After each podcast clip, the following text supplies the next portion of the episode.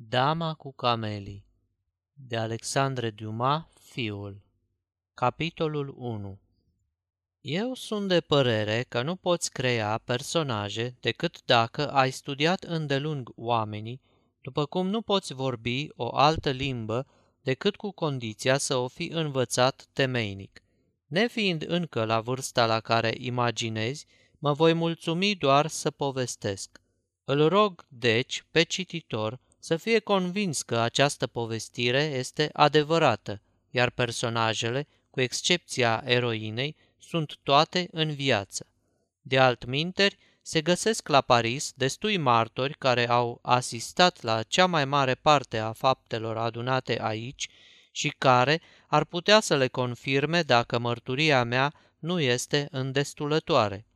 Printr-o împrejurare deosebită, numai eu puteam să le aștern pe hârtie, fiindcă am fost singurul confident al celor din urmă amănunte, fără de care ar fi fost cu neputință să se închege o povestire interesantă și completă. Iată cum am aflat aceste amănunte. În ziua de 12 martie 1847 am văzut pe Rue Lafite un afiș mare, galben, care încunoștința pe trecători despre vânzarea la licitație a unor mobile și a unor obiecte rare și scumpe. Vânzarea avea loc în urma unui deces. Anunțul nu menționa numele persoanei decedate. Vânzarea urma să aibă loc în Rue Dantin, numărul 9, în ziua de 16, între orele 12 și 5 după amiaza.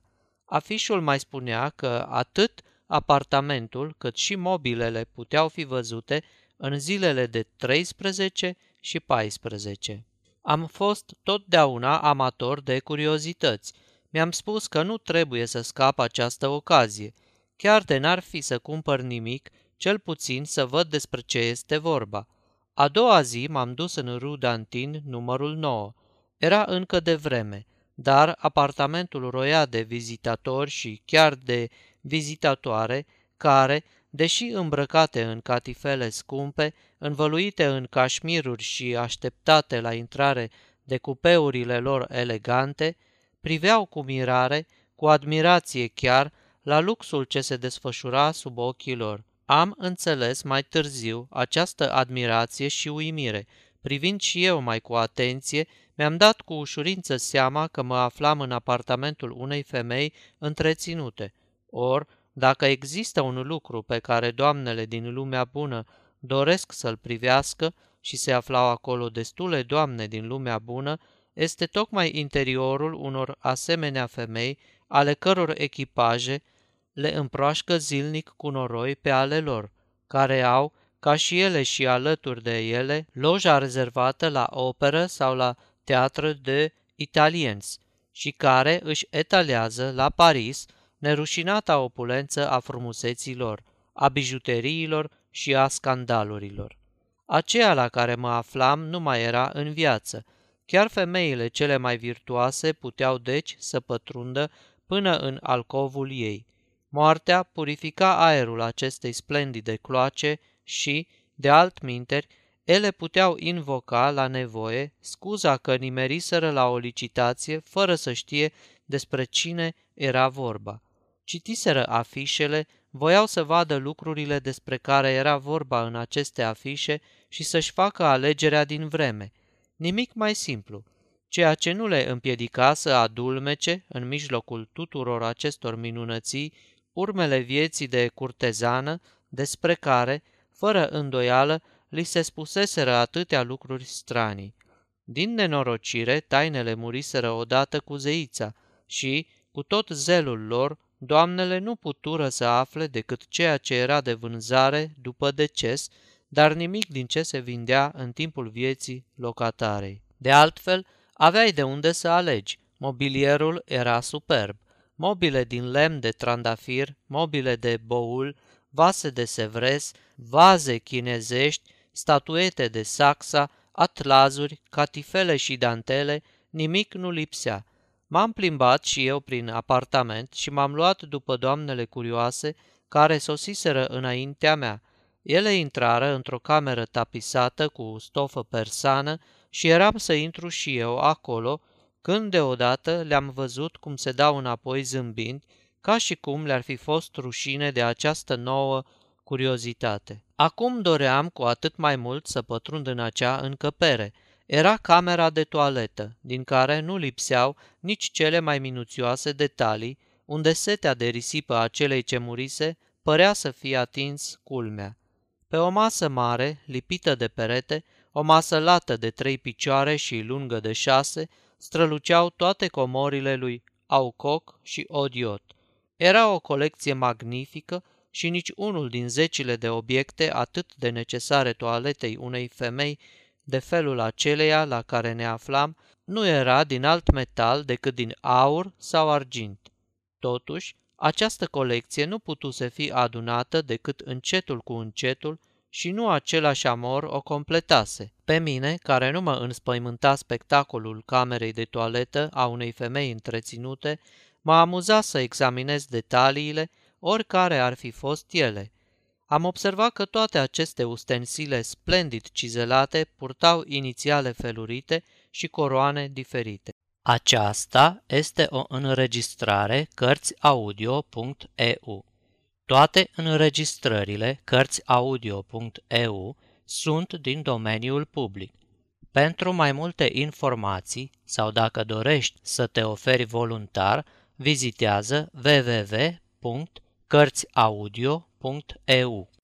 Priveam la toate aceste obiecte care dezvăluiau fiecare prostituarea sărmanei fete și îmi spuneam în sinea mea că Dumnezeu a fost îndurător cu ea, pentru că a cruțat-o de obișnuita pedeapsă, lăsând-o să moară în mijlocul luxului și în plină frumusețe, înainte de bătrânețe, această primă moarte a curtezanelor. Într-adevăr, ce poate fi mai jalnic decât bătrânețea viciului, mai cu seamă la femei?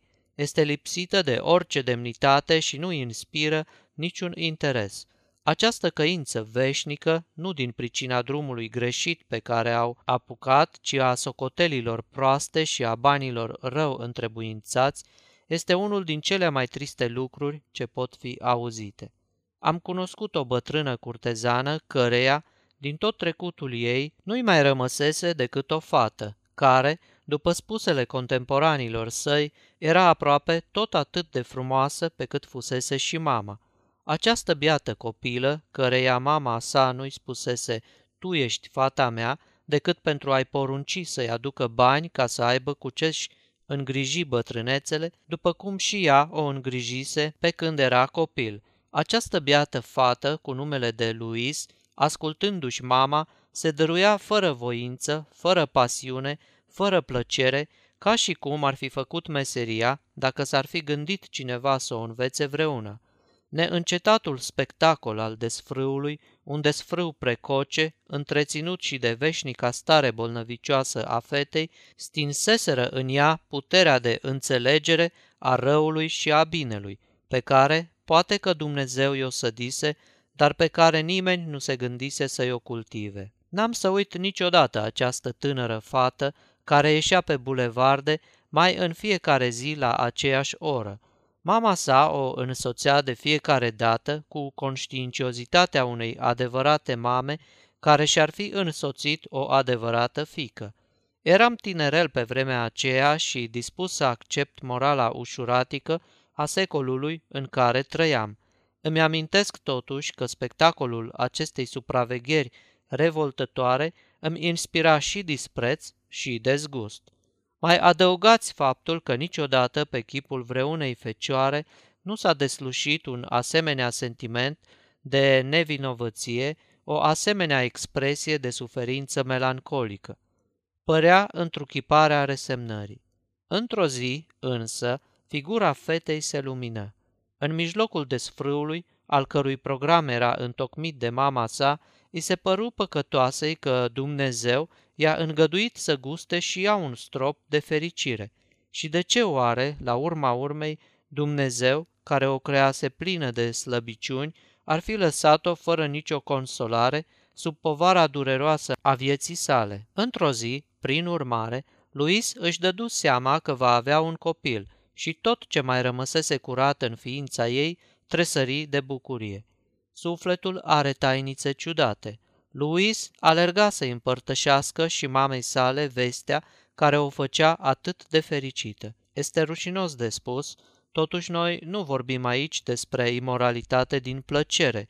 Noi povestim un fapt adevărat, pe care poate că am face mai bine să-l trecem sub tăcere dacă nu am fi încredințați că trebuie, din timp în timp, dezvăluit martiriul acestor ființe care sunt condamnate fără a fi ascultate și care sunt disprețuite fără a fi judecate. Este rușinos, spuneam, dar mama îi răspunse fetei că n-aveau îndeajuns nici pentru ele două și, prin urmare, cu atât mai mult n-au să aibă pentru trei, că astfel de copii sunt nefolositori și că o sarcină înseamnă timp pierdut.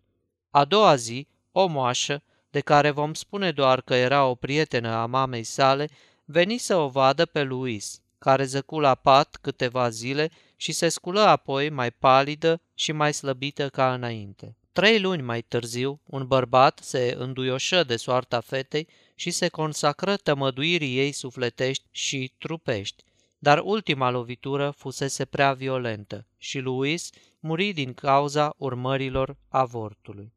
Mama sa trăiește încă și astăzi. Cum? Numai Dumnezeu știe.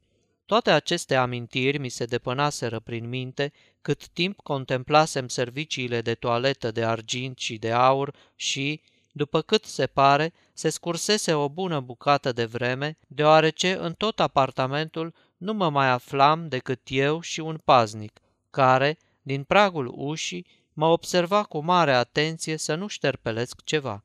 M-am apropiat de omul acesta de treabă, căruia îi prilejuisem atâta neliniște. Domnule, îi zisei, ai putea să-mi spui numele persoanei care locuia aici? Domnișoara Marguerite Gautier.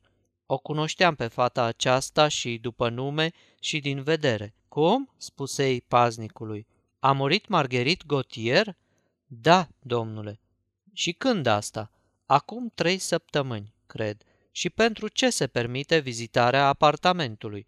Creditorii s-au gândit că acest lucru o să atragă mulți amatori. Cumpărătorii pot vedea din timp efectul pe care îl fac stofele și mobilele.